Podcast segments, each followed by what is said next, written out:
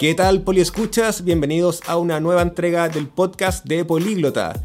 Eh, oigan, si ustedes no están suscritos, por favor suscríbanse al canal de YouTube. Y si nos están escuchando a través de Spotify, ingresen a YouTube y suscríbanse de todas formas.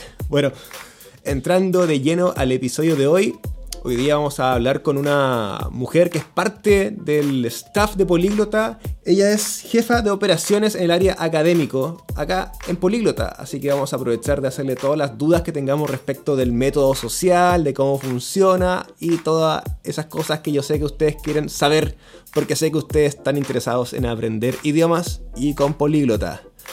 Con ustedes el día de hoy, Oxana. Oxana, ¿cómo te encuentras? Oh, hola Franco, todo bien, muchas gracias. Me encuentro en Santiago de Chile uh, en esta día tan hermosa y preciosa. Всем привет, я Оксана и живу в Чили. Вот. И начнем подкаст.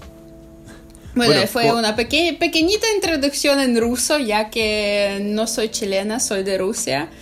Y bueno, aprovecho, aprovecho usar mi idioma nativo cada... ¿Nativo? cada momento cuando tengo espacio.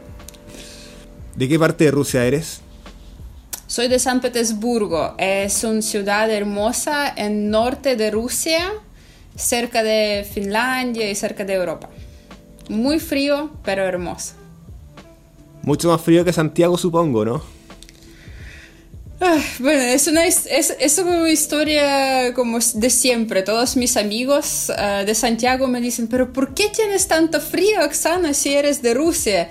Y yo les explico que sí, en Rusia tenemos mucho frío, pero hay como no tanto frío en departamentos, porque como, bueno, son mucho más preparados por inviernos mm. fríos. Así que, por un lado mucho más frío, imagínate menos 20, menos 25 en invierno, con nieve en la ciudad. Sí, pero por otro lado, como a veces me cuesta acostumbrar al clima en Santiago también. Claro, ahí están mucho más preparados para el frío, la calefacción en los hogares debe ser mejor, también debe ser más económico que acá en Chile, que si uno quiere prender la estufa todo el día, vaya que, que sale caro a fin de mes. ¿Hace cuánto te fuiste de la madre Rusia? bueno, uh, yo vivo en Santiago hace cuatro años, así que marzo 2017 es cuando mi vuelo se salió de Rusia y bueno, 24, 30 horas más tarde aterrizó en Santiago de Chile. Oh. Sí, Sí, algo de así. ¿Y por qué elegiste eh, venir a Santiago en particular? Bueno, por montañas y por vino, obvio. ¿Qué, pregunta? Ah, bueno, siempre quise ir, que siempre quise conocer América Latina, pero imagínense que desde, desde Rusia es tan lejos que como no viaje por dos semanas en América Latina es como súper caro y como más... No vale la pena las 30 horas sentados para estar dos semanas. Si va a estar 30 horas sentada, mínimo un par de años en el lugar. Sí, sí, exacto, exacto que yo pensaba. Así que como estuve buscando alguna actividad, algún programa acá, aquí, ah, en América Latina como en general, estuve buscando algo como que me, que me va a salir primero y la primera país donde yo encontré un proyecto voluntario fue Chile. Y yo como, hmm, Chile, interesante, ¿qué yo sé de Chile? Andes, vino, un poco de historia, pero partes cortitas, eh, obvio, Pablo Neruda. Quiero aprender más. Y, Oye, pero sabías bastante de... Chile. Yo creo que sabías más del común de la gente que no, no es de Latinoamérica porque uno le pregunta a un europeo, bueno, a un, a un gringo para qué decir, pero uno les pregunta por Chile y tal vez te dicen vino y tal vez te dicen Alexis Sánchez, pero más que eso no es complicado. bueno, sí, mi mamá eh, como tiene una amiga chilena, por eso mm. como que vivió en Unión Soviética hace, hace tiempo, hace tiempo, así que creo que con, e, con esta amistad de mi mamá yo también aprendí, es como estuve interesada y aprendí algo. ¿Cómo es la, la, la, experiencia de vivir en Rusia, porque uno cuando piensa en Rusia, uno al tiro, los, no sé, uno piensa en vodka, uno piensa en peleas con osos y cosas como extremas. ¿Es, tan así la vida en Rusia como uno se la, se la proyecta acá a partir de los memes y cosas así? Me gustaría decirte, Franco, que sí, claro, como niña yo tenía mi pequeño osito en, casa de mis abuelos, pero no. Uh, yo no tuve oso y no vi osos uh, en ciudades. No significa que no existan, pero por lo menos en mi experiencia no hay. Y bueno, yo como soy de San Petersburgo, San Petersburgo es ciudad, segunda ciudad más grande de Rusia, así que como creo que todos estamos de acuerdo que como ciudades grandes como representan algo de cultura, pero no toda la cultura como mis padres siempre me llevaron al museos y hay demasiado, como hay, no, no, sé si hay, puede ser demasiado museos, pero hay muchos museos en San Petersburgo, hermosos, preciosos, así como acostumbré vivir en estas como calles hermosas, me siempre interesaba aprender historia, contar historia a mis amigos, así que cada vez cuando yo salía en San Petersburgo, yo como, ya chicos les cuento sobre arquitectura de este edificio, este edificio, y hay, cada edificio tiene su historia. Sí, bueno, por lo que comentaba, se nota que eres una persona que le gusta la, la, cultura, que le gusta aprender, conocías bastante de Chile antes de venirte a vivir acá. Eh, ¿Estudiaste algo relacionado con la educación allá en, en Rusia? Yo estudiaba filosofía, cinco años de leer los filósofos desde grecos ancianos como, bueno, Pitágoras, no sé cómo se pronuncia en español, uh, Pitágoras, etcétera, etcétera. Ah, muy bien, muy bien. Gracias. Y hasta obvio que más contemporáneos. Y esto es mi como carrera. En mi diploma se dice filósofa, coma, uh, profesora de filosofía. Uh, y después, después de algún tiempo, yo estudiaba también antropología y sociología. Oye, pero qué estudiosa, me dejaste así, pero impactado con haber estudiado filosofía, antropología y sociología. O sea, tú estás buscando la, la respuesta a todas las preguntas del universo, se podría decir. Sí. sí, Franco. Y los me idiomas. Estudiar. ¿En qué momento de tu vida? Porque, bueno, eh, claramente eres de Rusia, así que tu lengua natal, tu lengua materna es el ruso. De partida tuviste que aprender el inglés, ¿o no? Claro, en América Latina hay, eh, como todos los países hablan, hablan español, como hay diferencias entre, no sé, español argentino y español chileno, pero igual se pueden entenderse. Cuando tú hablas ruso, nuestros vecinos eh, en Finlandia hablan finlandés, yo imagino, eh, entonces es como que imposible entender.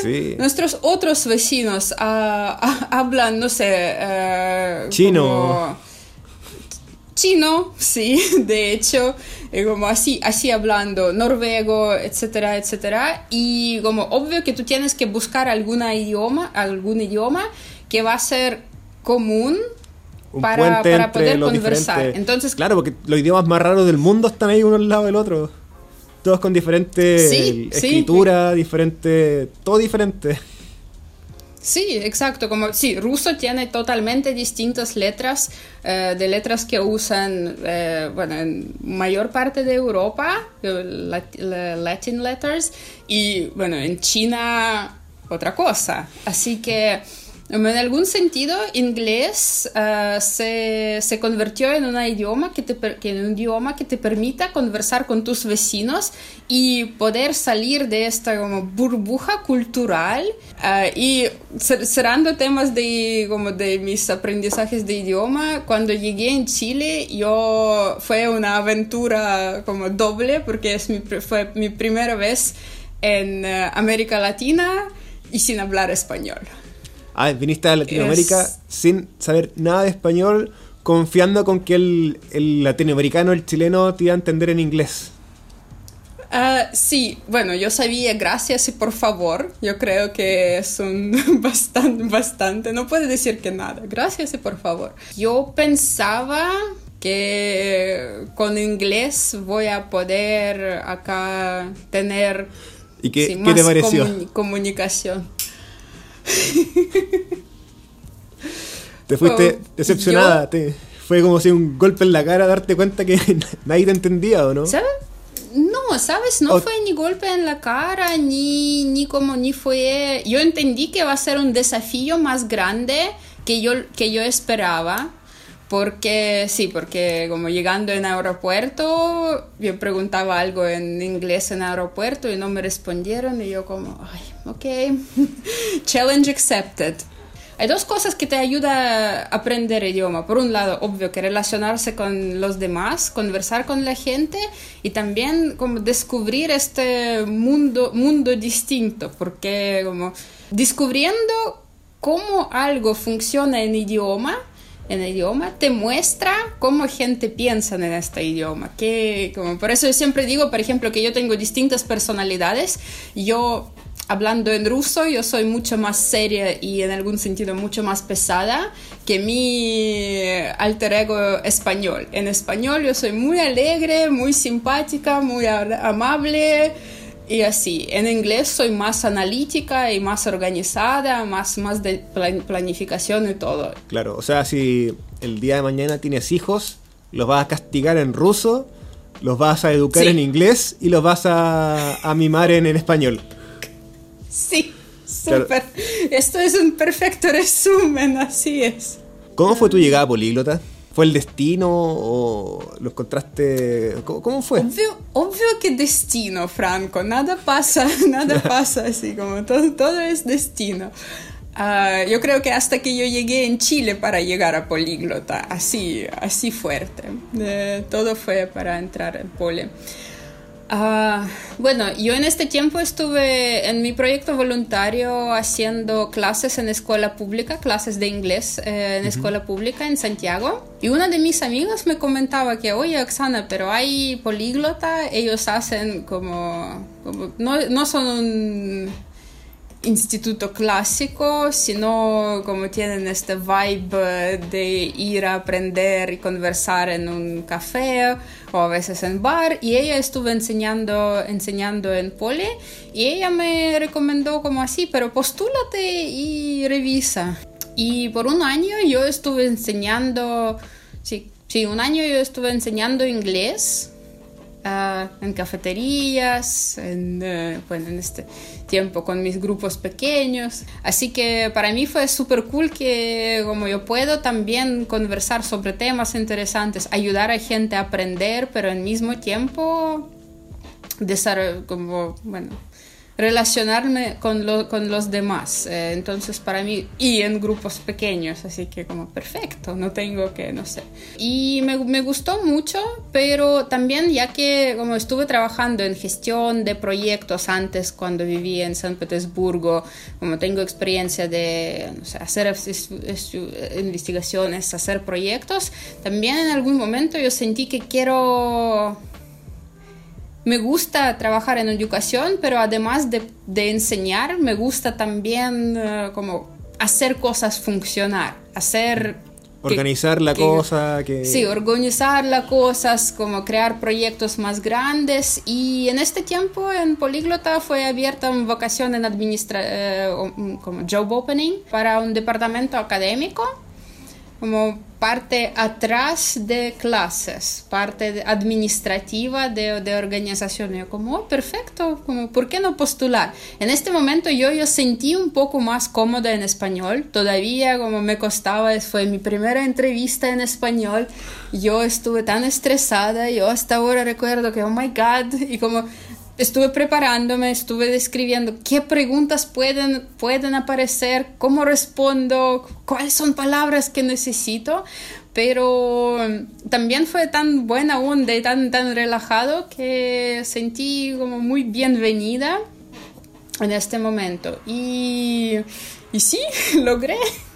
Pues es- yo creo que yo me sorprendí yo misma, que como, oh god, fue como logré. Y es cuando entré en departamento académico y de ahí estuve coordinando coordinando clases, después también eh, como empecé a trabajar como directora de departamento académico y después de Head of Academic Operations. Muchas gracias por tu tiempo, por compartirnos tu historia de vida, eh, cómo fue que, que, llegaste hasta estas tierras lejanas y frías, o bueno, tal vez no tan frías para tus parámetros, pero sí con peor calefacción, llamada Chile. ¿Algún mensaje que te gustaría entregarle a la, a la gente que está escuchando o viendo esto?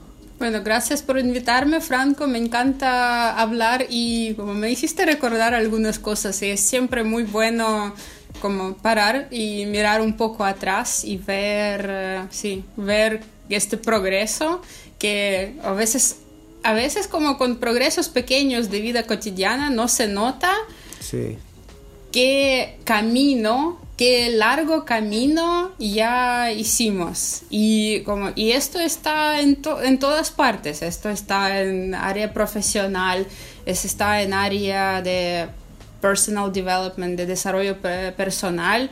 Y esto está en espacio de idiomas también, como aprendiendo cada día un poco, no sé, una palabra, dos palabras, a veces piensas y quieres dejarlo todo y como, ah, es que no funciona, no puedo, no, ¿para, para dónde? Y sientes que quieres dejar todo y como es muy complicado y por qué, pero después así pararse y mirando un poco atrás, mirando un poco como, ups, esto como tres meses atrás yo no podría decir nada y ahora puedo, no sé, armar frases así como genial, entiendo qué me dicen, perfecto. Así que sí, yo creo que mi favorito, mi, mensaje aquí, cerrando eso, va a ser que ya, y si quieres a veces dejarlo todo, como hay que parar, respirar, mirar no solo pasos pequeños, pero un camino largo que ya hicimos y como un camino que está adelante. Eso. ¿Cuánta filosofía ha salido de tus labios? Bueno. ¿por qué será? Cinco años, cinco años, no puedo, no puedo dejarlo así fácil. Ok. Muchas gracias Oxana por tu tiempo y muchas gracias a ustedes poliescuchas por acompañarnos en una entrega más del podcast de Políglota. Recuerden visitarnos en nuestras redes sociales y estar atentos a nuestro canal de YouTube y a nuestro Spotify también porque se vienen más contenidos. Muchas gracias.